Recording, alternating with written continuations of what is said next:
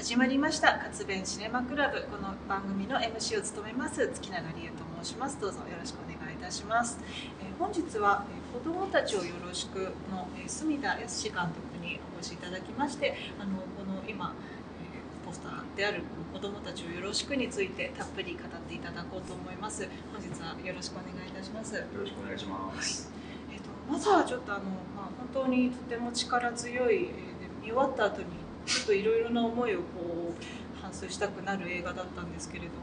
あのまずはこの映画のちょっと企画のあの発端から教えていただきたいんですがはい。そもそもここにも名前が出ていますが企画はその寺脇健さんと前田喜平前川喜平さんの企画からうん始まったということあのー寺脇さんの方から寺脇さんは文科省を辞められてからあのー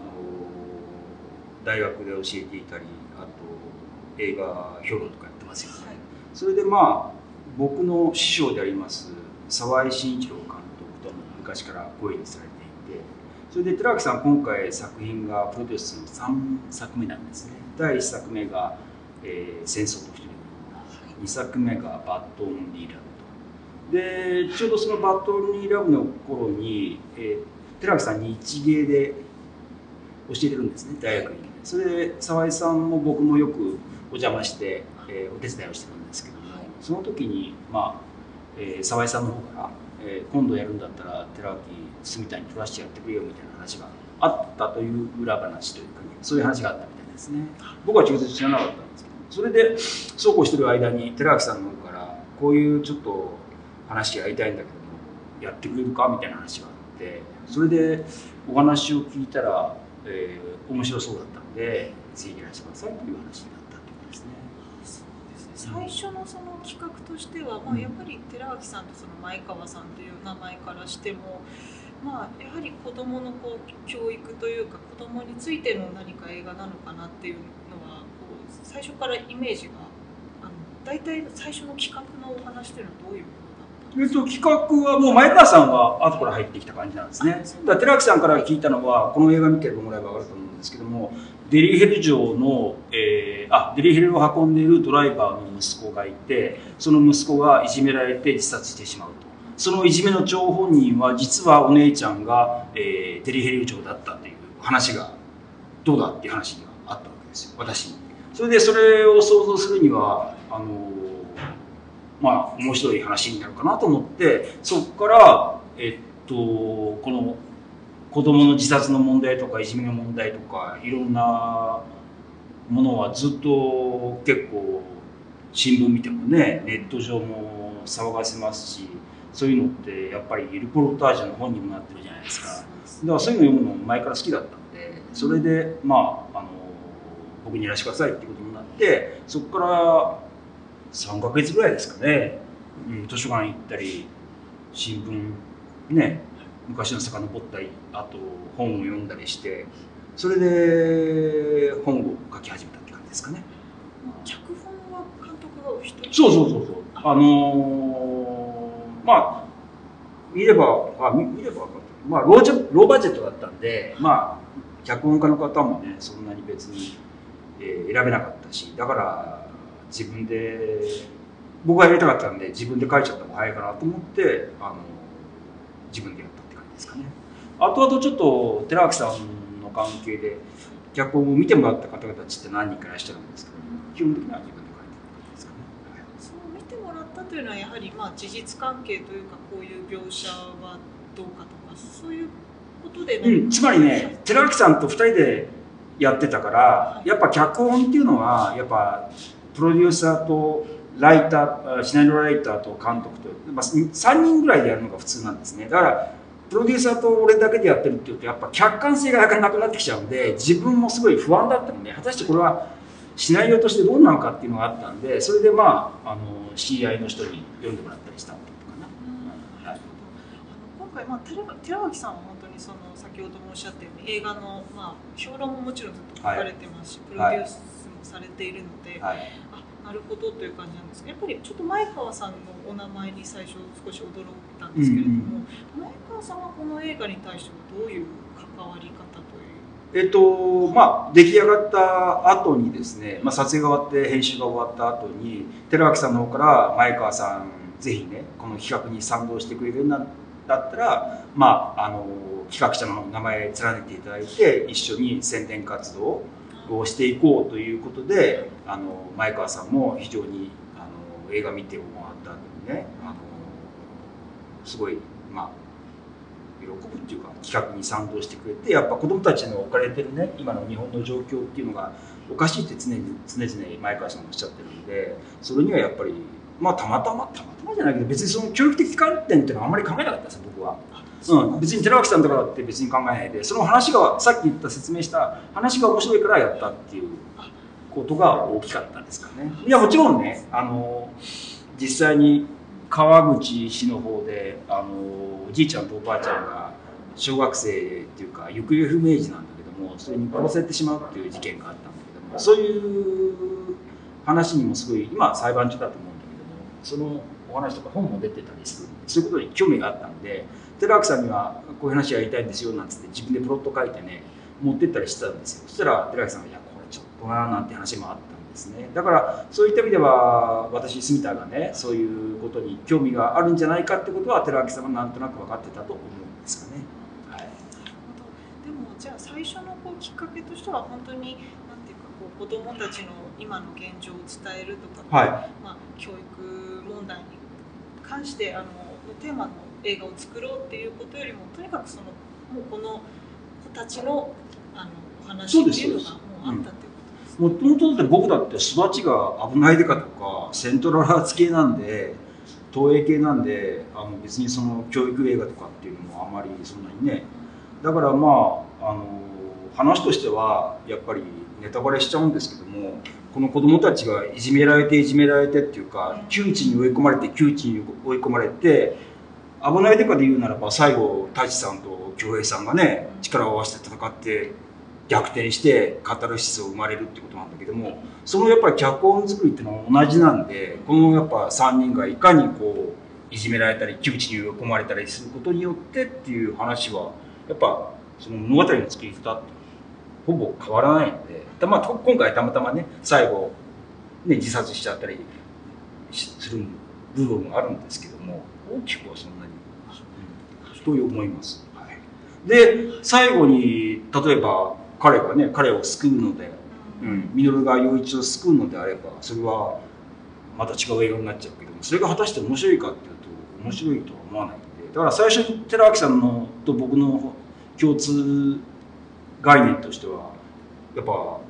中学生がいじめられて死ぬ自殺するっていうことをやろうっていうことなんでそこは揺るぎなかったし逆に例えば制作委員会とか大手の、ね、映画会社だったらなんで子供殺しちゃうんですかみたいなことになったと思うんだけどそこはもう揺るぎなくやろうよっていうことだったんで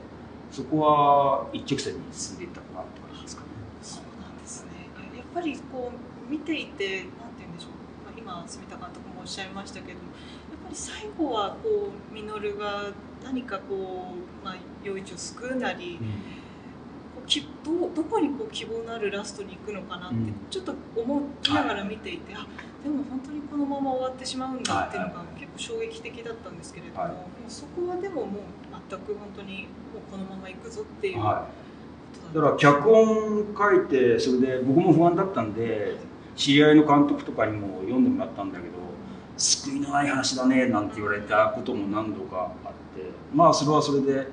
例えば動物園に行くシーンでねあそこでなんか明るい望みがあるのかなとかさあと最後ねあの稔か陽一を救えんのかなとか、うん、この前ラジオで大竹誠さんの、うん、ゴールデン文化放送のやつがあったんですけども大竹さんが前川さんと寺脇さんの前にねラストの話をしていて涙ぐんでたんですよ。後ろでこうなんかおえつが聞こえて大竹誠さんの。あそれであこれ結構あのあよかったのかな作ってよかったんだなっていうねまあそういう一部はねちょっとなんかあの、うん、成功したんじゃないかななんてね自分でなんか自分の中で、まあ、小さく喝采を上げたというかですねそういう思いがありましたね。だから逆に大竹さんもおっしゃってましたけどあそこで救えなかったんだやっぱりっていうのがあの見た方にとっては深くここに心に残る。だからこそ子どもたちをよろしくっていうメッセージにつながるっていうねあのネタバレなんですけども、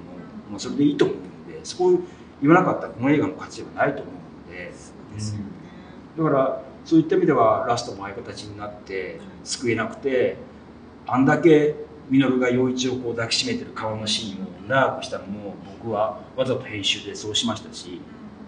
だから見てる人たちにこういう子をやっぱなんで救えなかったんだろう、うん、っていうねあの心にこう映像として映画として深く刻み込んでもらえるように少し、まあ、努力したっていうかそうさせていただいた。まあその辺寺脇さんは全部分かってくれたんで何にも住田もう少し短くしろよとかここはこうしろよってことはほとんどなかったのでそれはすごいありがたかったし逆にローバジェットでいろんな例えば文科省の推薦とかも受けるっていうことを考えてたみたいなんですけどでもこの2人がやっちゃうとなんだ手前味噌だって話になっちゃうじゃないですか。そうですね、でこれもその救えない話だから果たしてそのねあの教育者にとってどうなのかなっていう部分が問題提起はできると思うんだけども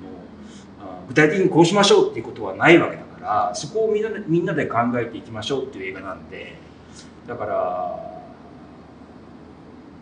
最初からもう形としてはうん確固たるものが寺脇さんと僕の中にもあったっていうことだと思いますが。はい。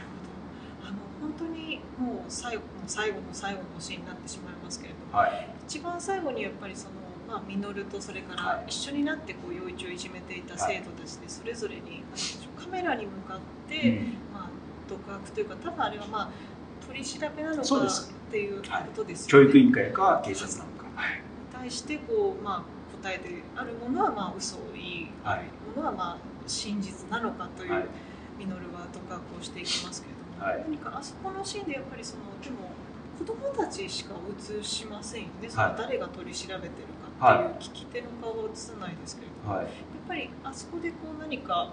なんて言うんでしょう観客に向かってあれは子供たちが喋ってるとも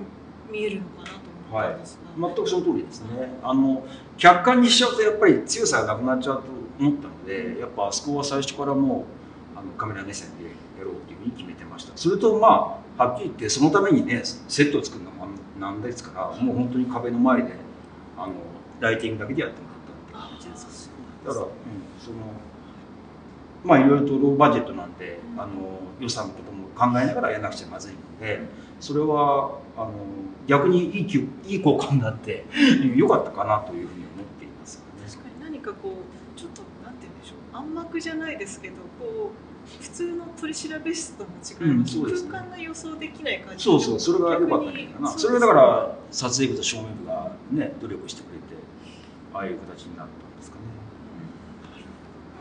ちなみに先ほどから、まあ、ローバジェットだっていうことは何回かおっしゃっていますけれども、はい。この映画基本的には、まあ、なん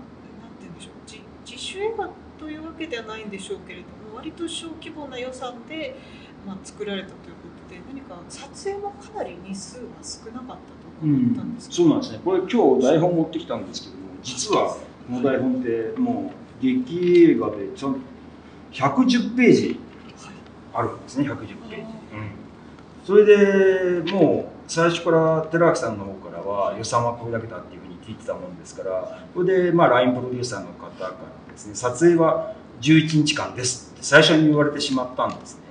それでちょっと頭を抱えてどうしようかな。1日10ページ以上しかもハードな撮影が多いじゃないですか。はい。で早朝もあればナイターもあるのでそうですね。それで結構ね悩みましたよ。それでまあ予算も少なかったんで制作部もいなかったんで僕はスケジュールを組んでるんですね。それでまあ種明かしすると役者さんの出しもあったので村上淳さんは初日に終わっちゃってるんですよ。だからあの最後ユキナとこう、はいありますよね。お酒引っ掛けて、はいあの巻くところとか。あれ初日なんですよ。結構すごいでしょ。何シーンも出てきますけど、うん。全部。あと2日目に有森さんも全部うん、1日2日目でえっ、と実の家は終わっちゃってるんですよ、ーなる脚本の量から言って11日っていうのはもう普通じゃちょっともううん、だから、あのーある著名なカメラマンの方に見てもらったんだけど、はいこれどんぐらいかかってると思いますか？って言ったら、2週間ぐらいですかねって、それも結構割り引いて言ってると思うんだけど、さらに11日って言ったら驚いてましたけどね。まあ、それは笑い話で、実は、あの、そのために、あの、しなければならない努力っていうのは、僕は沢井慎一郎監督のもとで映画やってたり、あと、危ないデカとかもね、あの、テレビのシリーズとかやってたんで、しテレビのシリーズなんか、台本を3話持ってやってる時もあるんですね。3話持ちって言うんですけど。つまり、えっと、舘さんと京平さんのスケジュールとか、浅野敦子さんとか、中条さんとか、徹さんとか、みんないるわけですよね。そうすると、そのスケジュール合わせるのが2日しかありませんってなったら、3話一緒にバーンと取っちゃうわけですよ。だから、朝から晩まで港署を3本分取っちゃうんですよ、全部。ちなみにそういう時っていうのはもうなんていうんでしょう3話のシーンはみんなぐちゃぐちゃというかこう1話目のこのシーンを撮ったら次2話目のこのシーンいや、それもバラバラですよ。つまり、中条さんの周りのところをバーッと押していくわけですよ。だって、港署って言ったら広いわけだから、若干。うんでもそれは、あんまり信号点やって言ってますけどね。さすがにそれはそうすると一生涯も大変じゃないですか。すよ覚えてなくちゃなんないから。だから、まず1話目の、えー港署を取って、2話目行って、3話目行くって感じだだったと思うんですけどね。覚えてないけどね。だからそういうことも散々やってきたし、あと V シネでも庭持ちとかもね、やってたんで、その厳しさたるやね、それは僕は分かってるし、あとカメラマンの鍋島さんっていう方も、俺の後輩な後輩というか、同じぐらいの世代なんですけども、彼もそういうのは散々やってるんで、それはもう、あうんの呼吸っていうかな。あとは、子役が出てくるので、これが難しいと思ったので、子役を東京の段階で、これ群馬県の桐生市で撮影してるんですけども、東京に集めて、事務所に集めて、全シーンを何回も何回もやらせましたね。まあリハーサルリハーサル、リハーサル。うん、だから、現場で用意、はいって言うと、全部バーッとこう、次々にみんなセリフ出てくるって感じで臨んだんですよ。つまり現場でああだこうでやってると終わんないと思ったんで、だからそれは、だから現場では動きをこうしてこうしてってつけるだけでよかったので、セリフのタイミングとかもあっていうのは全部彼が頭の中に入ってるんで、うん、っていう、子供なんで本当覚えがいいので、本当それはそういうふうにしました。あと、現場で、えっと、美濃の家と陽一の家と2つ出てくると思うんですけども、それも頭のシーンからケツまで、僕が役者をやって、こう入ってきて、ここに座って、こうやりますよ、こういうふうに輝しますよって、全部シーンやったんですね、全シーン。それを撮影部と、えー照明部に見てもらって、だから現場で、どうどうやって撮ろうかな、どうやって撮ろうかなってないわけですよ。もう最初から全部決まってるわけですよ。だからそうすると、撮影部の方もプランが作りやすいし、照明部もプランが作りやすいっていうことで、それを心がけましたね。だから全シーンやったんじゃないかな。ロケーションに対しても、こっちからこう行きますっていうことを現場で言って、そうするとキャメラもありますよ。あ、監督こっちの方がいいんじゃないでしょうかってのが止めたあったんだけども、それはもうロケートだけで済まされちゃうんですよ。なるほどじゃあ、うん本番が始まったらもうす全部スムーズに、うん、スムーズに行くようにした。ただ、ただ、やっぱ村上淳さんとか、やっぱ有森さんとか、川瀬さんとかね、それなりのやっぱね、あの、ベテランっていうか、そういう人たちを呼んでるんで、それは多少時間かかると思ったんだけど、その辺はまあ、しょうがないんで、そこはちゃんとお付き合いして、ね、頭ごなしで、このややってくださいなんてできないわけだから、大人の俳優さんもね、バッと納得してもらって、二人で話あのお互いにこう共通を持ち合って、これで作っていきましたね。うんだから、そんな撮影が夜中まで行ったんで、一回もなかった。もう、うん。あの、子供はやっぱ出しがありますからね。中学生は何時まで、高校生何時までってありますから、それはちゃんと守ってできましたね。あじゃあなかなか、ね、タイトなスケジュールだなって聞いていても思うんですけどでも、うんもうそのための準備段階をもうしっかりやれば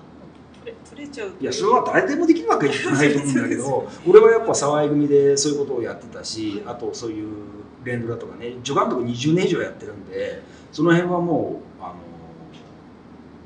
初日終わった段階で、こういうのって大事なのは、初日に全部ペース作っちゃうんですよ。この組はこういうペースだよって作っちゃうと、そうするとスタッフも納得するんですよ。初日で延々ダラダラダラダラやってて、ああ、取り切りませんでしたって言ったら困っちゃうんですよ。やっぱ初日にある程度、住田組はこういうペースでやるんだよ、こういうふうにやるんだよってことをみんなに見せつけるって言ってから、すごい失礼ですけど、みんなに見てもらえば、そうすると、あ、こうやればいいんだな、監督についていけばいいんだなっていうふうにみんななっていくんですよ。映画ってそういうもんなんで、初日からダラダラダラダラやって、ああ、取り切れませんでした、このシーン欠番にしますとか、最終日にやりますって言うとみんな疲れちゃうんですよね。だからもう、あの多少遅くなってもガーッとやって終わったらちょっと一杯飲んで寝ようよって感じにはなってましたね。だからそれが11日間だったらもう走っていけるんですよ。で僕もその別に現場で眠くなることもなかったしそういった意味では毎日5時間以上ちゃんと寝てたんじゃないですかでそれで群馬県の桐生市ってうちのおじさんがねあの商工会議所の会長とかやってたんでそこである程度ねいろんなあの便宜を図っていただいてあの旅館なんかも安く泊まったりできたんでそういった意味では場所が移動がないんですよ。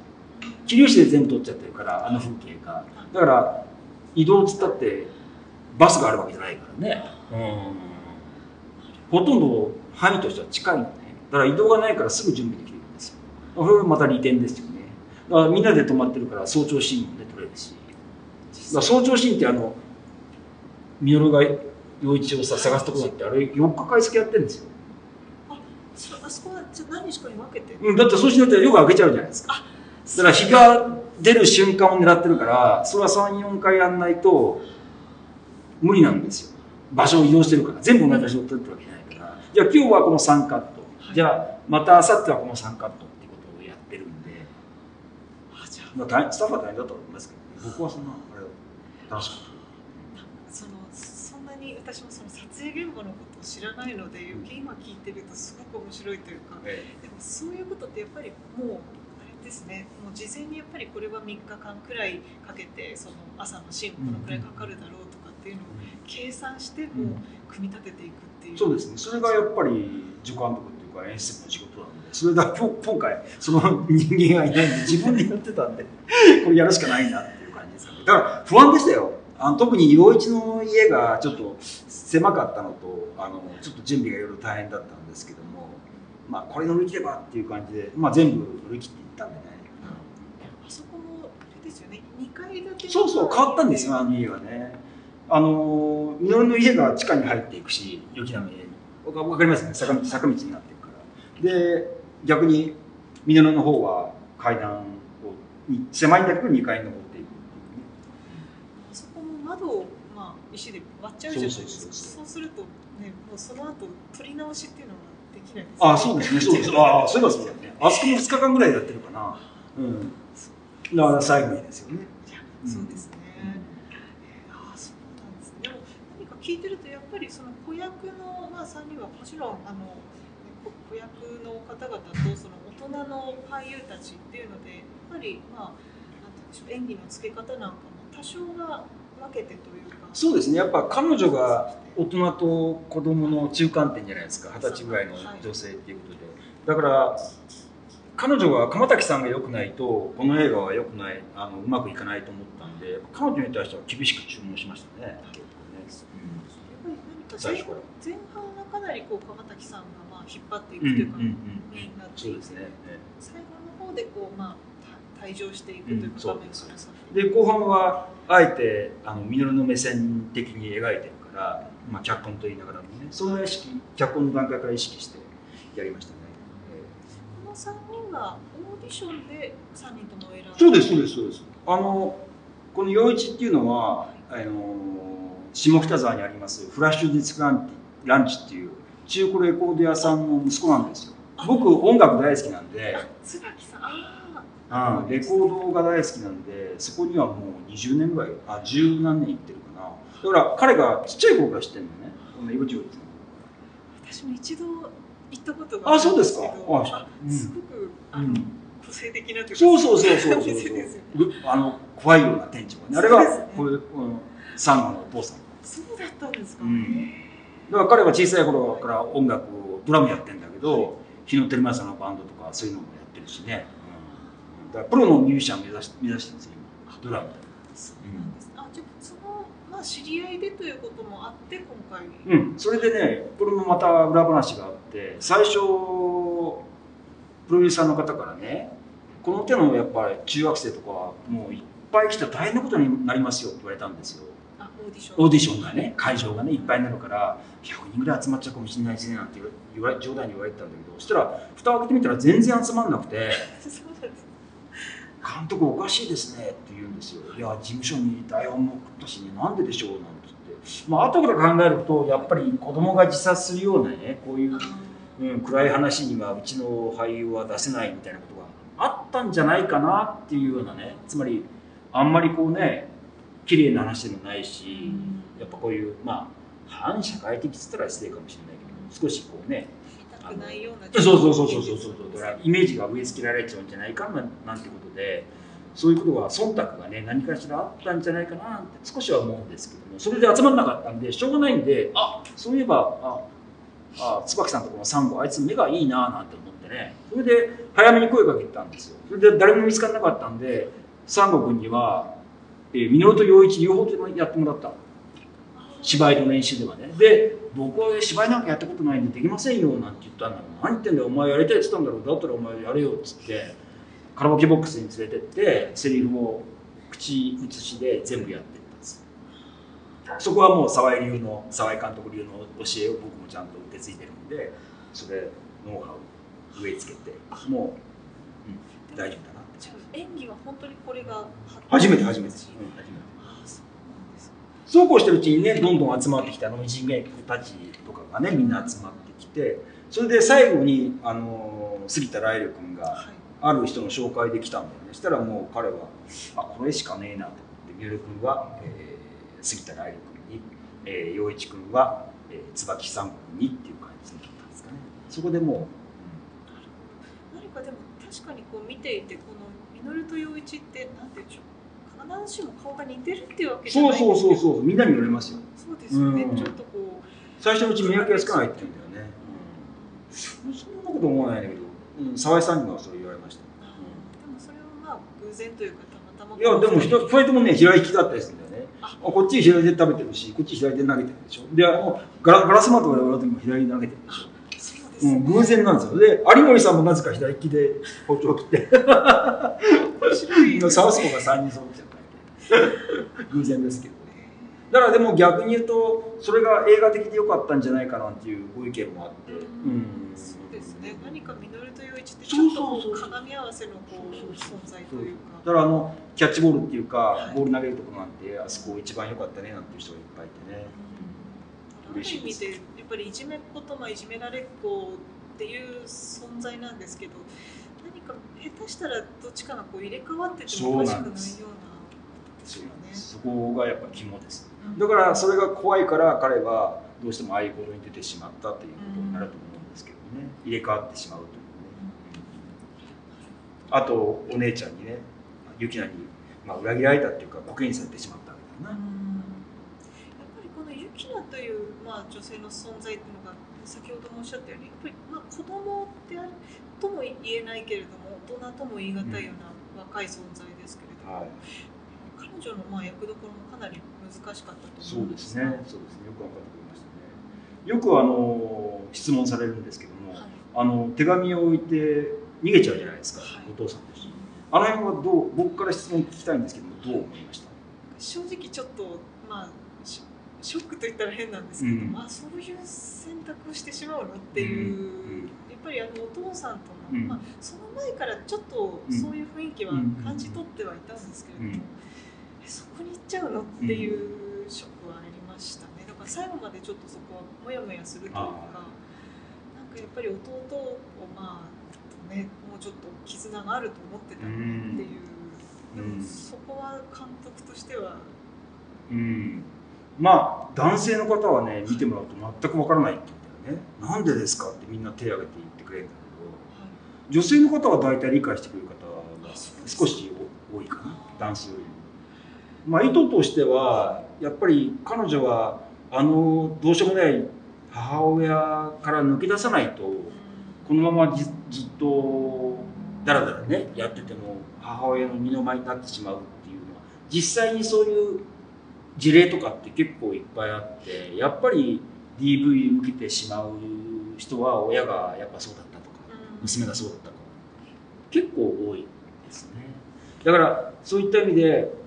彼女はいつか抜け出さなないつか抜け出さなくちゃここから抜け出さなくちゃあの母親を捨てなければって思ってて飽和点になってであの裏話としてはこの映画回想一切出てこないんだけども例えば5年前にこの家に来た時って言い方してるんだけどその時は彼女が15歳で彼が8歳だとすると、えー初めて血のつながらない親村上淳さんがやる男お父さんに会った時にあかっこいいお父さんお父さんでよかったわって思ったと思うんだよ多分ね。彼女がね。そうするとあ素敵なお父さんっつってかつては動物園に行ったりいろいろ遊び行ったりっていうことを言ってますよねだからその時に優しいお父さんだなと思ってたんだけどもお父さんも株とか投資とかねいろんなことで失敗しちゃってこうどんどんお金を切り崩していってしまってもう何も残ってないあの家しか残ってないっていう感じでは脚本をやってるんだけど。でその時にたまたまあのああいう事件があってお父さんに優しくされてやっぱお父さんのこと好きだったんだわと思ってあの最初にこう村淳がやってる時はあれ別に全然やってませんからね。あのじゃれ上げみたいなもんだというふうに思ってるんですけども、うん、実際にあれは行為には及んでませんのでだからあの後に2人はきっと結ばれてそれでお父さんはきっかけだったかめだだけかもしれない。でもその時は本当に好きだったかもしれない。それでまあ、えーああいう手紙を置いてね逃げるっていうことなのかなと思ってももちろん書いてるんですけどもまああの鎌崎さんも見事にそういうふうに解釈してくれたんで、なんか多分私が引っかかってしまったのはなんて言うんでしょう多分彼女がああいう形でこう家を出ていくっていうこと自体は、はい。むしろもう本当にそりゃそうだっていはい。う気持ちがある一方でやっぱり何か血がつながらないとはいえ父親とうん。娘が、う恋人関係というか何かそういう関係になって出ていくっていうことへの、こう倫理的にちょっと受け入れられないってういうん思いが強かったんだと思うんですけれど。だから誰かが言ってたけど母親に対する復讐みたいなことも少しはあったのかもしれないけどね、うんまあ、それちょっと深読みすぎるのかもしれないけどもまあきっかけのうちの一つで多分あのまま、え2人で逃げたとしても幸せにはなってませんよねって感じですかね。そうですよね。ねやっぱり絶対にね。そういう意味でこの映画の中でこう誰誰が一番誰が一番というか幸せなこう未来に進んだ人っていうのはいたんだろうかっていうのが、うん。まあでもそれが多分本当にリアルなというかえー。現実を考えるとそうだと思うんですけど、えー。だから救いがないっていうからやっぱ彼がねやっぱ最後にうん。あの、まあ、正直にね答えてそれでまあ多分あの市長の、ね、娘とうん。あと PTA 会長の息子とあと商工会議所の息子がもしか口封じっていうことを狭い都市でやったとしたら全員それで嘘をつきますよね、うん。でも彼はそれをなんか陽一のこともありつつ本当のことをお姉ちゃんのこともありつつ、えー強く生きなよっていうことがあって本当のことを真実を語ってうん。そうすると多分村八部的な扱いになっちゃうんだろうね周りからはね、ですよね。うん、そうしたらもうでも彼は強く生きなかったと思うからそこの土地で、まあ、とりあえず中学卒業したら、えーなんか職業理解者がいたとするじゃないですか。でそこも考えたんですよ。で例えばパンの職人になったとします。こねてこねてこねて。焼いて焼いて窯の中で焼いて熱い火の中からそういうふうな職業についたとしますね。そこでまあまあひっそりとじゃないんだけどもあの真面目にね多分精神的には晴れやかな気持ちにはなってるとは思いますよ。うんきついかもしれないけどね。ね。うん、お姉ちゃんの約束守んなくちゃってことで。お兄ちゃんお姉ちゃんのことがユキナのことが好きなんだから多分会いたい会いたい会いたいとずっと思ってるはずなんですね。多分だからその時にある程度の年になったら、まあ、23年経つのか1年か分かんないけどもお給料ちゃ少しもらえるようになってね。そしたら休みの日を利用してあのお姉ちゃんを探しに行くのかもしれないななんてところまで考えたんですけどね、そういうまあ後日談ではないですけど何かあのあの映画の後のこともあた頭の中で監督の中ではいろいろイメージがそうですね。そういうこともね実際書こうとした時期もあって書いたんですけどね、うん、まああんまりうまくいかないしあんまりこれは、うん、なんか打足になっちゃう そういう映画ってあるじゃないですか結構だからそれいやそうかなと寺脇さんと話してね。そうそうそうそう。この前のやつもなんか、うん、韓国の映画ですごかったな。あんまりは何かあそこでバシッと終わるところで、でもそうですよね。救い、まあ、本当に救いがないとは言いながらもやっぱりうん、彼がまっすぐこう画面を見ながらこう本当のことを言うっていうのが何か唯一の光といえば光そうです。そうであの実際でもこの特にまあ椿さんなんかなんかは特にそうですけれども演技がまあ初めてでしかも、供にとってもかなりきついこう役どころだったと思うんですけれども、はいそういうことに対するこの三まあ子役といいますかこの主役の3人の方たちからの何かなんて言うんでしょう戸惑いだったりこういうところに悩んでるみたいな声はいや別になかったですね。だからその辺はまあ寺脇さんはさすがでみんな集めてなんかあの最初にあのお話をしてましたね。それを俺 YouTube っていうか撮ってんだけど、まあいいこと言ってましたよ。要はそれなりの覚悟を望んでこの映画に臨んでほしいとやってほしいと。あのやっぱりあの作りたいっていう気持ちがやっぱ我々はあるんでそこに賛同してもらってねみんな参加してると思う参加されてると思うからそこはあの最後までねあの気を抜かずにねあの一生懸命頑張りましょうって話は最初にしてて。あのそれであのなんだろう。最初からこ私も別にそんなわざとやったわけじゃないんだけど普通この彼女がね普通のオーディションオーディションで彼女選んでるんですけど普通のオーディションだと A4 の紙に23枚渡されてねそれでこれやってくれって言われるのが多いんですって。大体そうです。俺も助監督の時そうだったかな。でも今回はもう台本全部渡しちゃってるのね。来てくれる人に、うん、だからこの役はどういう役かって分かりますよね。23枚じゃ分かんないですよ。自分のセリフ言うわけだから、ね。だからバックボーンが全部書いてあるっていうかそれを想像できるから。だから非常にやりやすかったっていうことを言ってて。だからそういった意味では最初からこうなんか嘘はつきたくないなって感じがしたかな。それはだから寺脇さんと俺の中であとプロデューサーの片島さんっていう中でそれはできてたから、あの準備の中やから現場でもそうだったし俺は頭に来たらけんなるべくね怒んないようにしてたけど怒った時もあったしそれもちゃんとこううまく乗り越えられたかな。だから嘘がないっていうかもう11間で11日間でスタッフも少ないしキャストもね限られてるからもう喧嘩したらダメだと思ったからね。それは沢井さんからも言われててあのそれを守ったというかだから嘘のない感じで作ってたのかなっていうのは終始に関してる感じかな。もう最初からもう今日そのお話にしろ思うことを共有して。そうそうそうそう。簡単に言うとそうですなかなかそういう現場ってあんまりないんですよね、うん。みんなでこうなんか悪口言っちゃったりねなんかそんないろんなことがね 嘘言ってねすぐあるあるんですよ。でもそれは今回はそうっていうことでね。あの今撮影中にまあ寺脇さんもその彼女あの子供たち子役の方たちとお話しされたっておっしゃってました。そう撮影前ね。あ撮影前に。撮影にもいらっしゃってたんですか？誰が寺脇さん。あ毎日来てましたよずっと。う。んそこは毎日来てました。あの桐生行ってもらってね、まあ、何日かあの方はお忙しい方なんで何日か抜けたかもしれないですけど全部あのルポルタージュみたいなの書いてましたよ。1日目2日目3日目みたいな。だから、うん、ずっと見てました。そうあの記念順にあの今発売中はの記念順にもあのこの特集というか小特集が載ってましたけれどもそこで言ったらあの撮影中は沢井か慎一郎監督も何かちょっと見見にいらしたというか、はい。最後のシーン最後の日が、えー、と東映の東京撮影所で、えー、とあの市長の娘市長候補の娘のパーティーがあはい。あと最後ね言っていたあのあラストの独白。はい。そのシーンがあったんですね。だからそれは寺脇さんの方から沢井さんに沢井さんのお住まいは撮影所から近いのでそのシーンは撮影所でやってね。でさ沢井さんに来ていただこうということであのそういうもともとそういう話だったんで。だから最終日。に来ていただいて撮影現場見てましたね。そこはでも特に何かこうアドバイスとかそういうことではなくいやそれはやらないでしょ。あそうです。それは普通やっぱり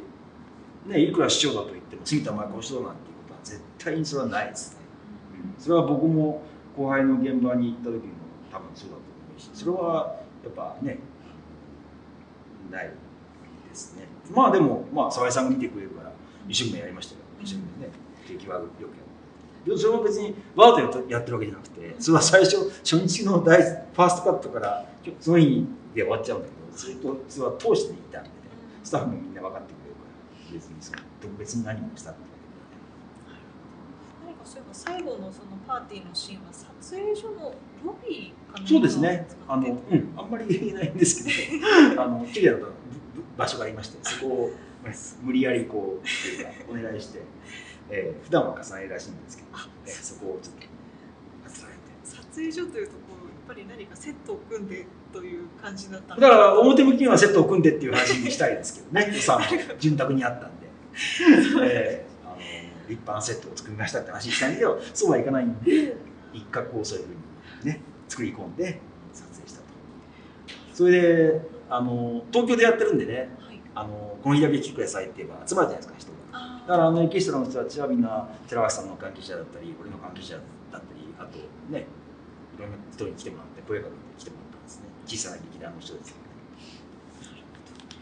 何かでも先ほどから聞いてるとこうでも映画を見ている印象だと割とこういろんなシーンがあるような気がしてそうですね。すごくいろんなところに移動していろんなシーンを撮ってるように思いますけど、うん、そういうタイトなスケジュールだと実は結構こう近いところでぎゅっとあのタイトなそれはだから人によるんじゃないですか。だから僕はそうしただけであってそれは人に真似ろとも言えないし、まあ、桐生はいい場所だと思うからその後ねあのなんなん美術部とか撮影部が行ったかもしれない違う国で行ったかもしれないけどそれは別にあの僕の問題であってそれは人に強要することもできないしでもいい場所がいっぱいありましたよ。だから僕も実は群馬県には母親の方がいるんですけどもあのよく桐生はちっちゃい頃からねよく遊びに行ってて昔はもっと賑やかだったんで今ちょっとどうしてもねあの人口が減ったりあの若者がいなかったりするんでちょっとね寂しいようなシャッター街なんかもあったりしてそれがまた逆にこう冬は寒いのでね空っ風っていうのが吹いてくるんでその風景とうまくこの作品のテイストと合ってたんじゃないかな。だから、うん、自分でも納得するシーンはいっぱいありますよ。冒頭のあの渡良瀬川の橋から来て向こうに山が見えて車が走ってくるっていうところも好きだしそれは大竹誠さんもそうおっしゃってましたね。あの風景よかったななんつってね。ね。だからつかみですよ要はね、うん、だから川に落ちる川瀬さんがねヤクザに出られて川落ちるとかっていうのもちゃんとこだわってたし真冬の方だからすごい大変だったけど近くにねあの温泉にすぐに入ってくるね、そういうことができた。のであとガラあのやっぱ稔の家あ陽一の家ですね。あの家を発見できたのが一番大きかったかなあのアパートでね。あれはもうすぐ取り壊すっていう噂もあるらしいんですけどももともと絹織物で有名なんですよ。桐生っていう町はね。お蚕さんね。蚕で絹織物を作って横浜に持ってって輸出してたっていう、まあ、シルクロードってやつかな、うん、だからあの栄えたんですね昔はね。だからあの明治時代とかね、うん、栄えただからそういうのに残ってるだからキングアルが来たし、うん、撮影はしやすかったですね。確かに。本当に何かあの陽一のアパートってちょっとさっきも言ったように 2, 2階建てだし何かポツンとそこだけ立ってるようなだからあれ見つけた時にあの祈の方の家は実はおばさんの家なんですよ。ちょっと大きめな家なんだけどもあそこにスタッフ寝泊まりしてた俺も泊まってたんだけど助かったんだけどそれはもうそれでそうしようとでもう一個幼稚園大変だねなんて言った時にあそこ見つかったんであれはもうそれでもういいやつ。あとは別に断らないんでもうあとはいいですよ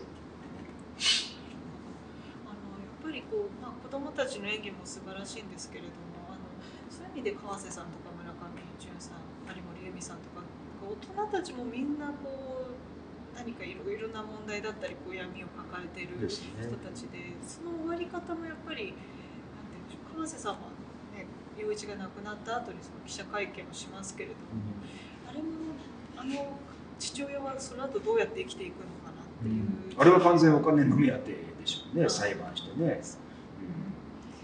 でもそういう親たちと子供たちの関係はすごく密に描かれている一方でなんて言うんでしょうそれ以外の大人たちっていうのはほぼ、まあ、ね、風俗店の、ね、店長とか、うん、それわわざとそうしてあのお金がないからローバジェットだからやっぱりそれあまり出しちゃうとね。で逆に実際にやるっててもその人がいる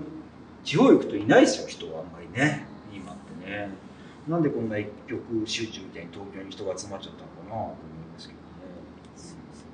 だから大人たちもきっと悪い人たちじゃなくてかわいそうな人たちなんですよね。ここに出てくる人たちはねみんなね。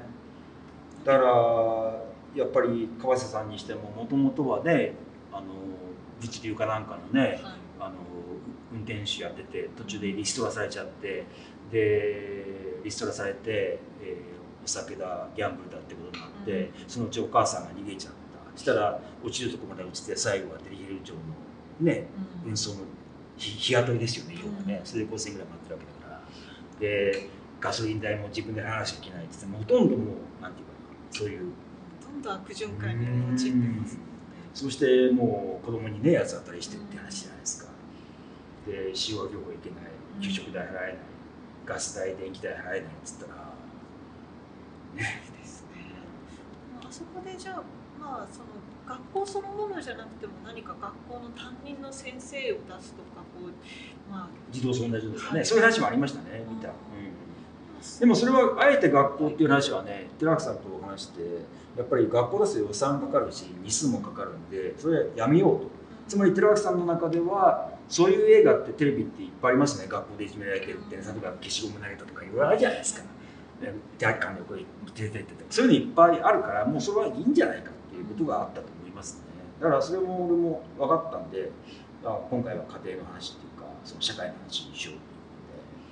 例えば児童相談所の人が訪ねてくるなんていうのを一つワンシーン入れた方が良かったかもしれないけどもそれはまあ結果論であってまあそれはそれで大人たちに子供たちをよろしくっていうふうに言ってるわけであるからそれはもう見た方がね見た人たちが考えてくださいよと。解決策なんてこれないですからね。じゃあ大人がギャンブル依存だアルコール依存だって僕もそういう面持ってるけども病気ですからね。治んないんですよ。やっぱ治すためにはそういうしかるべき施設に行ってグループワークってこれぐらい10人ぐらいでそういう人たちが集まって語り合ってっていうようなことが唯一救い治せるっていうふうに言われてる部分があるんですけどもでも果たしてそんなやったからってまたね麻薬に手出しちゃったりってことってあるじゃないですか。そういうのってある種頭のどっかの病気らしいのでそれは多分ずっと治んないでしょうね、うん、アルコール依存だってね僕だってそういう部分もありますからね。実際に「悪ロって映画を作った後に12年間じゃあ何やったんですかって言ったらやっぱりねそういう時期はありましたよ、うん、うん、だって東映を中心に助監督ずっと20年やってて悪ロでね。で松田翔太と新垣結衣とか、はい、塩田優とか出てるわけだから監督これヒットしますよなんて言われて、で実際蓋開けてみたら興行成績良くなくて、うん、それで公開する前はねあんなチヤホヤしててプロデューサーたちがみんなこう背を向けて みたいなことがあると傷つきますよねめちゃくちゃね。だから僕も相当やっぱり、うん、このあと3年間ぐらいちょっとスランプというかねやっぱ家でずっとこもっちゃってなんか朝まで酒飲んじゃって昼間寝ちゃってみたいなありましたね。まあそれではダメだと思ってバイトみたいなことを始めてっていうことがあったのでだから僕がその川瀬さんがやったその子供はうちいないんですけどもかみさんには随分迷惑かけたんだけどそうなり得てつまり子供がいたとしたらかみさんがそれで嫌気させて逃げていっちゃったかもしれない。そしたら俺が子供と二人になった時に「お前さえいなければ」ってありますよね。ああいうシーンは。そう思いながら帰った部分もあったので、うん、何かあの出てくる大人たちも最初はこう特に村上淳さんなんかも一番なんか悪の元凶のようなふうに見えるんですけど、見ていくと、うん、なんていうかこう誰が必ずしもこの人さえいなければどうにかなったのかとかそういうことでもないというか、ね、みんながみんな苦しいというそう。多分だから有森さんの家庭のことや自分が少女時代とかあったかもしれないんだけどもそれは同じことがあったかもしれないし、まあ、その辺はねあの本とかを読んであの14歳でね性暴行性暴力を受けてしまったとか、うん、あと少女のように泣き始めるとかっていうことはそういう事案っていうのは結構そういう本があるんでそれを結構読みんであのヒントにして入れさせてもらったりますね。あとこの映画特徴的なのは回想シーンが一個もないんですね。そうあそうですね、うん、普通だったら、はい。彼女が制服着てて誰か男が性暴力をするなんていうのは多分あの大手の会社だったらそれを入れてほしいって言うと思うんですよ。あと彼らが小学校の頃になんか一緒に遊んでる姿を入れてくるのかって分かんないじゃないですか。監督なんて言われちゃうんですよ。そうするとやらざるを得ないから書きますやりますよ。そしたら全然リアリティなくなっちゃうんですよそんな入れちゃと思います、だからこれはあえて、まあ、寺木さんもそこは俺も海藻嫌いだよって言ってくれたんでだから一切入れてませんね。あそうだからです唯一階層的なものって言えばあの自分のどうしようもない姿を水飲んだ後にガラス面にあの水鏡に映った時にねお姉ちゃんの声があのかかるじゃないですか。うん。あそこだけですかね、あそうですね。だからそういう意味でなんなんていうかこうきつい描写は多いですけど、うん。割とどんどんどんどん前に進んでいくというか、うん。何か階層を挟んでこうそういう音楽がかかったりとかそういいうのは全くない一です回さ一回下がっちゃうからね階層始まると。だから、あのー誰かおっしゃってましたけどもこれは自分が参加しているような形で見ていけると、うん。つまり自分が登場人物の一人になりきったように物語が進んでいくっていうことをおっしゃっていただいたんですけどもそれは非常に嬉しいですね。だから僕も必ずしちゃずっと見てるんだけど25回ぐらい多分見てると思うももうこの前先行上映高杉でやったその時も1回見たんですけども1回ごとにやっぱりこうなんか見るこう登場人物のこう思い入れが違う部分が出てきてねなかなかそういった意味でもたの楽しみって言ったら変なんだけど何回見てもこう新しい発見があってみんなでそういうことを語ってほしいなっていうふうに作ったつもりなんですけどね。そういうふうに見ていただける方も結構いらしてもう2回見ましたとかっていう人もいたしね嬉しかったですね。あと口コミでねあの大親友が昨日見て絶対見なよなんて言われてきたとかねいう人もいたしね。うんそういうリピーターっていうかなそういうこともきっと起きてきてほしいと願いますね。はい。割とだから最近あさ最近というくくってしまうとあれですけど日本映画でななんていうんですか割とこう、まあ、回想シーンもそうですけど、はい。感情をこうすごく言葉で全部説明してしまうような映画って時々ねあ多いなと思うんですけれどもなんかこの映画ってそういう意味でこう、ね、彼ら自身はもうまっすぐにぶつけてはきますけれども、何かみんながこう感情を必ずしも説明しないからこそ何か見るたびにそれぞれの立場で本当はどう考えてたのかとかそこを想像したくなるっていうのはそうかもしれないですね。それはだから、まあ、ある意味昔その戦後すぐに起きあるあった映画のようなね社会派映画って結構あったと思うんですけども今ってそういうのないのでうんこれはなんか師匠の沢井さんもおっしゃったんだけど新しい社会映画かもしれないなってそうですね、確かにそう言われた、いう意味でも結論出してません。しねそうですね。ハッピーエンドじゃないしね。そういう映画って昔いっぱいあったけど今ハッピーエンドにしなくちゃダメだっていうふうになっちゃってるからだからそういうなんかねセリフ方だったりみんなこう最後は気持ちいいとかさ、なんかご当地映画だったりするってそういうのいっぱいあるじゃないですかそういうのはやめようということでまあ初めて実際にそういうねあの新しい味わいというかねさ見た最後映画見た後にそういう気持ちになってもらってあみんなで語り合ってもらう。でそれまたそ育育育てていただくっていう感じの映画だと思うのでそれは本当に楽しみですね。じゃあ最後にちょっとタイトルのあの少し先ほどもちょっとお話出ましたけど、はい。最後にちょっとタイトルの意味をもう一度お伺いしたいんですけどちょっと不思議なタイトルといえば「子供たちをよろしく」っていうタイトルで、これはどういう意味合いというか、まあ、これはだからまあみんなに考えていただければいいと思うんだけどそれもよく質問にあるんですけどもどういう意味ですかねって。だからそれはだからメッセージとしては、えー大人の皆さんにあの子供たちのことを、えー考えていただけるきっかけになれば、うん、と思います。だから最後にももう一回タイトルを出しましたしあのわざとね手書き文のタイトルにしたっていうのはそういう意図があるんですけどもだからそういう今実際に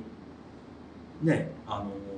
全体の自殺の数は減ってるんだけども10代から15だ15歳ぐらいの自殺の数って年々増えてるんですね少しずつね。で人口がこんなに少なくて子どもの比率もこんなに少ないのになんでそうなっちゃってるの？っていうことがあると思うんですよね。だからそこはやっぱり今回それを真正面に直球で投げかけてみたんだけどもそのだから投げかけた意味は、えーみんなで考えましょうよっていう、うん、学校の責任でもないし親の責任でもないし周りの人の責任でもないしだけどどっかがやっぱりちゃんと考えて、えーいかないと、えー子どもたちこれからどんどんどんどん苦しくなるよっていうことだと思うんですよね。だから子どもの置かれている環境っていうのは本当に今悪いと思いますよね。あの親がやっぱり非正規雇用だったりねあと片親だったりそういう子どもたちがいっぱいいて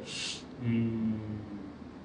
その子どもたちじゃあどうねどうやったら健全にあの